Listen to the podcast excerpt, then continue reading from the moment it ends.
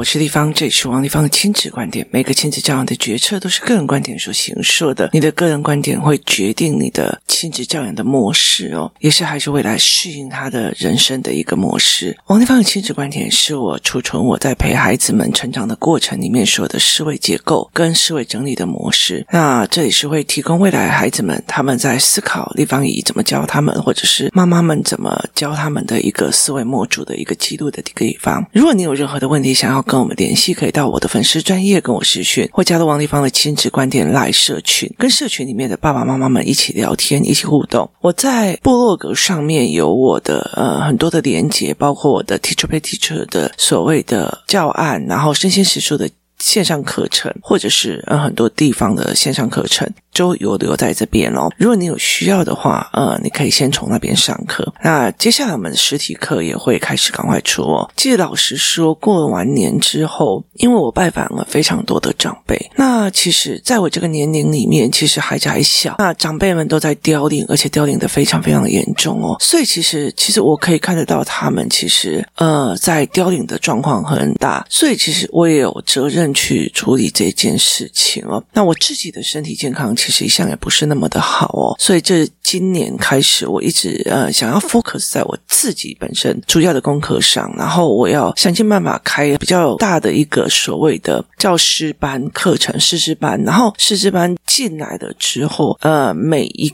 周或两周会有一个。就是教案教程，就是你把老师的这几年，我这几年我面对家长，然后学生，还有包括我去怎么看家长，然后我怎么看孩子的的这个大概的逻辑，大概先讲，然后接下来就会有单堂课、单堂课的，就是你可以学说，我今天怎么教可能性，为什么要教可能性这些事情，或者是这个议题，那有非常非常多的议题，就是可以单堂课、单堂课，然后用，然后你们就可以有办法去组团或者。是主呃一个课程哦，就是去主课程或者是在学校里面组团哦。那为什么我要这样做呢？哦，第一件事情是，其实呃最近其实我不知道大家，我觉得在台湾在对那个就是 AI 的这个。状况哦，其实讨论的人呃蛮多的，他的多的面向大部分都放在了所谓的哇，好特别的设备哦，那好特别的一个新的知识哦。可是我觉得在其他的地方，以中国来讲，他就非常非常的警惕。那日本那边，我当然是没有去涉猎到他们是怎么去呃想这件事情。其实这个东西出来以后，影响最深的都是亚洲系国家，就是整个亚洲国家的呃优。优势全部都不见了哦，它的优势全部都不见的的原因哦，第一个是呃起因在于教育哦，其实，在教育还有我们的所谓的呃所谓的文化素质，然后包括我们的文化教养，其实是它会整个完全让我们的孩子们，他成为被呃机器。玩的人，而不是去玩机器的人哦。那我们来看一下，而且其实我觉得很有趣的一件事情，台湾在教育界里面哦，在谈这个东西对人的影响的时候，我却发现很多的亲子作家没有在谈这一块，就是还是同理呀，然后那个嗯什么什么沟通法的这一块哦。那我们来想一件事情哦，就是所谓的某某沟通法，它其实就是那几个问句一直在鲁小音呐，你知道？那其实会压起来的哦。那我们今天来谈。一件事情就是，我们来看一下 AI。我今天早上哦看了一个，呃，就是它有一个二十六款 AI 工具分享，它。可以检查代码有问题的 AI，你如果有问题哦，有一个 AI 是你可以检查代码有问题，那你可以创造，你只要跟他讲你想要什么样音乐，你可以创造这个音乐。所以你进了这个网站之后，你就可以先问他哪几个音频，它会让人放松，然后肌肉放松，想睡觉。好，那你就用这一个音频搭配什么什么什么，例如说我喜欢听呃海的声音啊，或干嘛，那它就会帮你组织成音乐出来哦。那我有看到。一个是你只要用一个个人的照片，它就一次生成一百种风格的漫画头像。所以之前我曾经在淘宝啊，或者是很多 YouTube 看到，你知道中国的艺考生，就是艺术考试生或者是美术生，他们的考试是超可怕的严格，他是好几千人在那边一直画素描，你知道吗？那如果你有学过素描，你就会很清楚一件事情。我曾经学过素描，那时候是因为孩子的爸他是建筑跟室内设计，所以我就想说，那我去学一点手绘好了。我光一颗球把它画到很有立体感，我就画了三节课。然后三节课画完了以后，稍微有一点点立体感了之后呢，诶，画苹果，我都快疯掉了。可是问题在于是，好。在中国的时候，你就可以看到他们的淘宝里面有非常多的人帮你画漫画图像，那一张呢，差不多差不多呃，和台币啊，大概是三四十块、五十块这样子的价码而已。可是你知道他们的美术生的呃考试是多么严格，画素描啊，一直画，一直画，一直画，把它做出来。就 AI，你只要给他一张照片，他帮你产生出。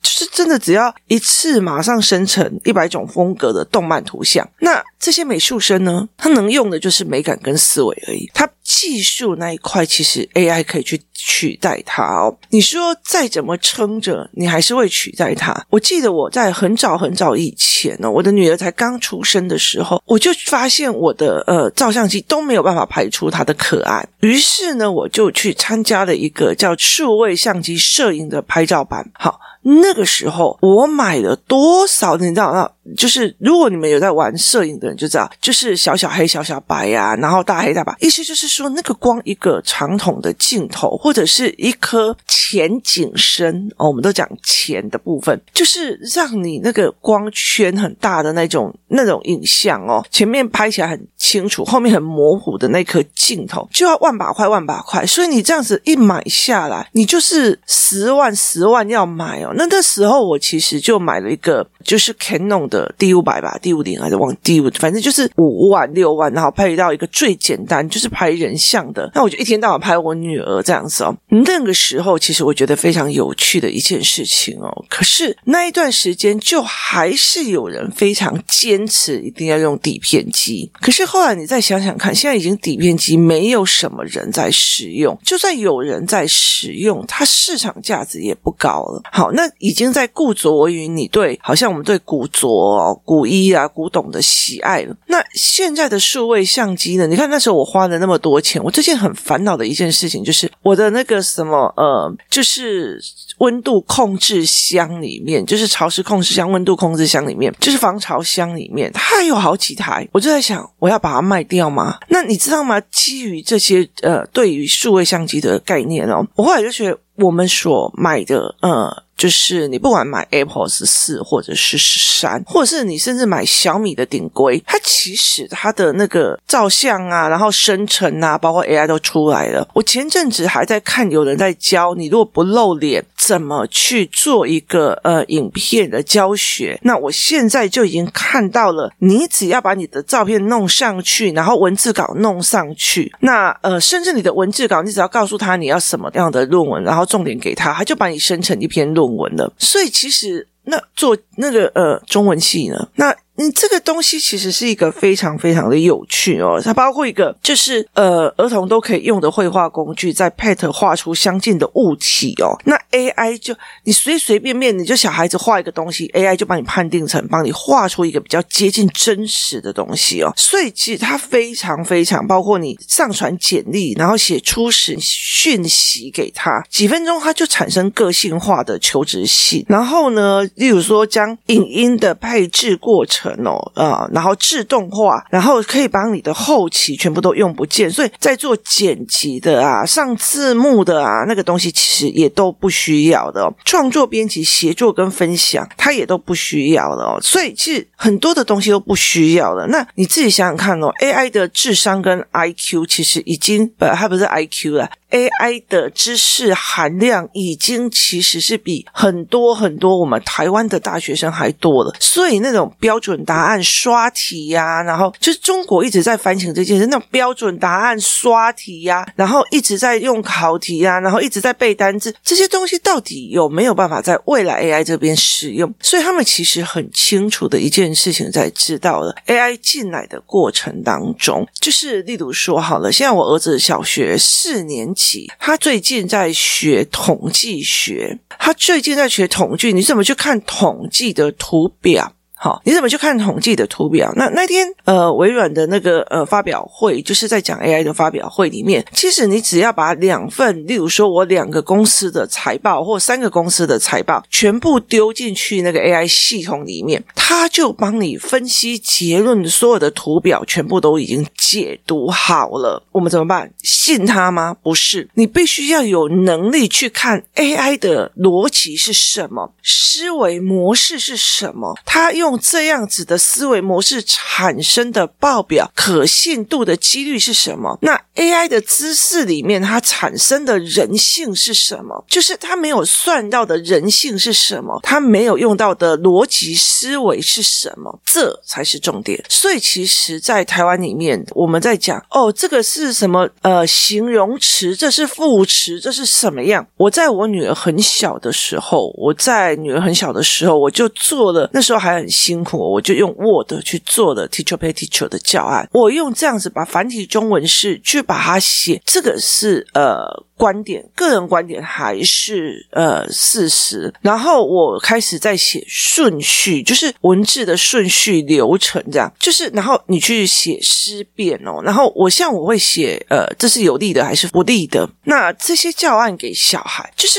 让他的头脑去思考文本的逻辑跟辩证的能力是不是对的？这才是其实最重要的一件事情。AI 产生出来的东西，它是用。什么逻辑去思维的？就好像我之前有在讲，我在跟我的孩子在说，这个人讲这一句话，他背后的想法是什么？他为什么这样认知的？你我只在对人，你也要对 AI 去做这一件事情的判断。可是台湾就没有没有这一块的判断，然后底层的计算有，你叫 AI 来算一个呃东西的时候，在叫算一个算式的时候，它算的比人还。快也比人还准，所以其实在这整个概念里面，我的小孩在那边算乘法的时候，要不要算？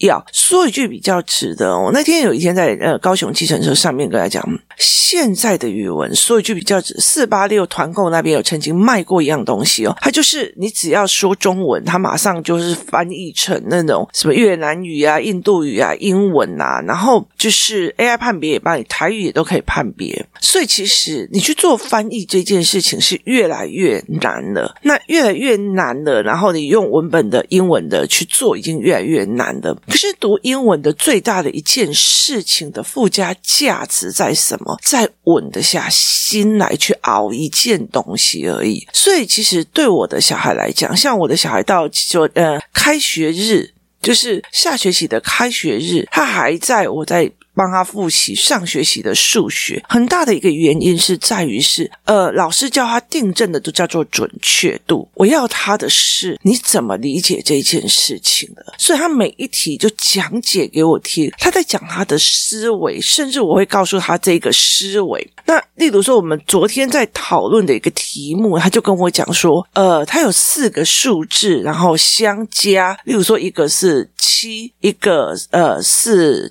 九。然后一个是三，然后一个是六，那他就告诉我还怎么去算的。那。你可以从三九七六这样子算，那我就说，诶，七加三等于十啊，然后十再加九是九十九，再呃七的话就再减一个一，就是二十六。然后我儿子又讲另外一个说法讲法给我听，然后我再再讲另外一个算法给他思维。所以其对我们来讲，数学这件事情不是标准答案，它是一直在思考、一直在思考的逻辑。美国已经走很长的一段的这个路，可是台湾其实一直还在准。准确度跟标准度的这一块，那我觉得人最痛苦的一件事情哦，人最痛苦的一件事情就是，呃，你努力了半天，然后呢，这个世界找遍了，就是。你努力努力了半天，然后你发现这个努力所支撑的价值是错的。例如以前会觉得说，我如果考上某某学校，我的人生就开外挂了啊。好，然后呃，我有几个很好的朋友，他就是那个时候，我后来去问他们说，我那时候怎么那么努力？因为我国中很不努力。然后我就问他说，他就跟我讲说，因为呢，因为他爸爸妈妈跟他讲，他如果考上某某女中，他的人生就会很好，就是一路就会顺遂。可是我后来就跟他讲说，他哪来这样的自信呢？因为人一生当中会遇到许许多多的困难点，那些困难点，你如果可以在里面得到思考跟思维。模式，你就有办法更好。所以人会遇到困难，人生会遇到困难是理所当然的。所以后来其实我有几个呃同学，他整个忧郁症非常的严重的一个原因，是因为他不允许自己犯错，他也不允许自己生出来的孩子、养出来的孩子有瑕疵。然后他认为，为什么他这么的努力，已经是那么好的学校毕业的人了，可是却没有找到好工作，却没有。遇到好人生或遇到好的人，问题是在于是工作的技能学校没有教，赚钱的技能学校没有教，赚钱的思维学校没有教，亲子关系学校没有教，而这些都是会未来砸你的脚的一个东西。当你相信结婚之后王子跟公主从此过着幸福快乐的日子的时候，你在结婚的第一次、第二次、第十次争吵的过程里面，你。会会一直觉得非常非常的崩溃，因为你觉得我怎么不是那个幸运的女孩，从此过着幸福快乐的人生？其实事实上是没有的，事实上没有的。今天尤其是公主、皇后，他们也有很多的呃宫廷斗争要做啊，然后他们有很多外面的女人贴上自己的王子啊，就很多很多的问题哦，包括呃婚姻里面一个人在成长，一个人不成长，一个人是甩。锅煮一个人是接坑主，所以其实在这整个过程里面是不一样的。那因为我其实有一个学习动机，我后来在想，我们一直告诉孩子读书、读书、读书，考到好成绩，反复练习就是好，累积的力量都是好。可是问题在于是，如果他们到了真实社会，并不是这样思维的，他遇到的状况根本就没有办法处理，他会不会？因为我没有办法处理嘛。所以，其实很多人在探讨为什么啃老族这么多，为什么啃老族会一直这么的猖狂的一个很大原因是我们这样教养出来的孩子，到最后他其实没有办法去。处理婚姻关系，他没有办法去处理所谓的婚姻的问题，没有办法去处理亲子问题，没有办法去处理他的财政问题，所以其实他会很崩溃。我干脆不要出去了嘛。网络上我可以杀敌五百，杀敌一千，我为什么要出去外面？我出去外面跟人家讲话都没有办法。所以其实有很多人在跟我讲说：“哎，我呢，我让小孩玩手游，他在手游上面有策略啊，有联盟啊，有怎么样啊？”我就说：“好啊，那你告诉我怎”从网络上的虚构的策略联盟去移植到真实生活里面的策略联盟？他跟人家讲话都不敢了，他跟人家表达他自己的思考都不敢了。为什么？因为在网络上的语言，干，你又杀了我的头，妈的，我就是杀了你。好，这样子的东西的语言非常非常的多。他有在跟人家讲，我跟你讲，我现在的策略是怎样怎样怎样怎样。他有做所谓的商业行为分析嘛？很可怕的是未来。AI 也会处理到这一块，所以其实中国啊，或者是像呃新加坡啊，或者是像韩国，然后日本，我们在教养孩子，就是教育孩子的模式，会越来越出更多更多的问题点。那可是像美国好了，我那时候为什么会在 Teacher Pay Teacher 里面去做，就是教案的上传？很大的一个原因就是，包括事实与观点啊、逻辑建构啊那些东西，其实对孩子们来越来越。重要？我为什么会出预期落空的教案？我为什么会去出呃，就是乘法怎么来的教案？重点在于是他们的思维模式，他们思维模式怎么跑？那其实买了教案的人，我后来会发现，买了教案的人不会教啊，然后不懂为什么要教这个，或者是我们被时间拉满了，你要写作业、写数学，而导致没有办法去做这个思考。所以我后来才会想说，好，那用教师班。那想想看哦，你你再想想看，珠算这样子，心算这样子，你再怎么样也算不过 AI。以前就觉得你没有算盘，现在你手机拿起来马上输入，然后你就可以跟 Google 问，或者是你可以就跟 Siri 问了。那剩下 Google 跟 Siri 还被 AI 看不起的，觉得它太慢了，然后太笨哦。所以这件事情是是非常有趣的。当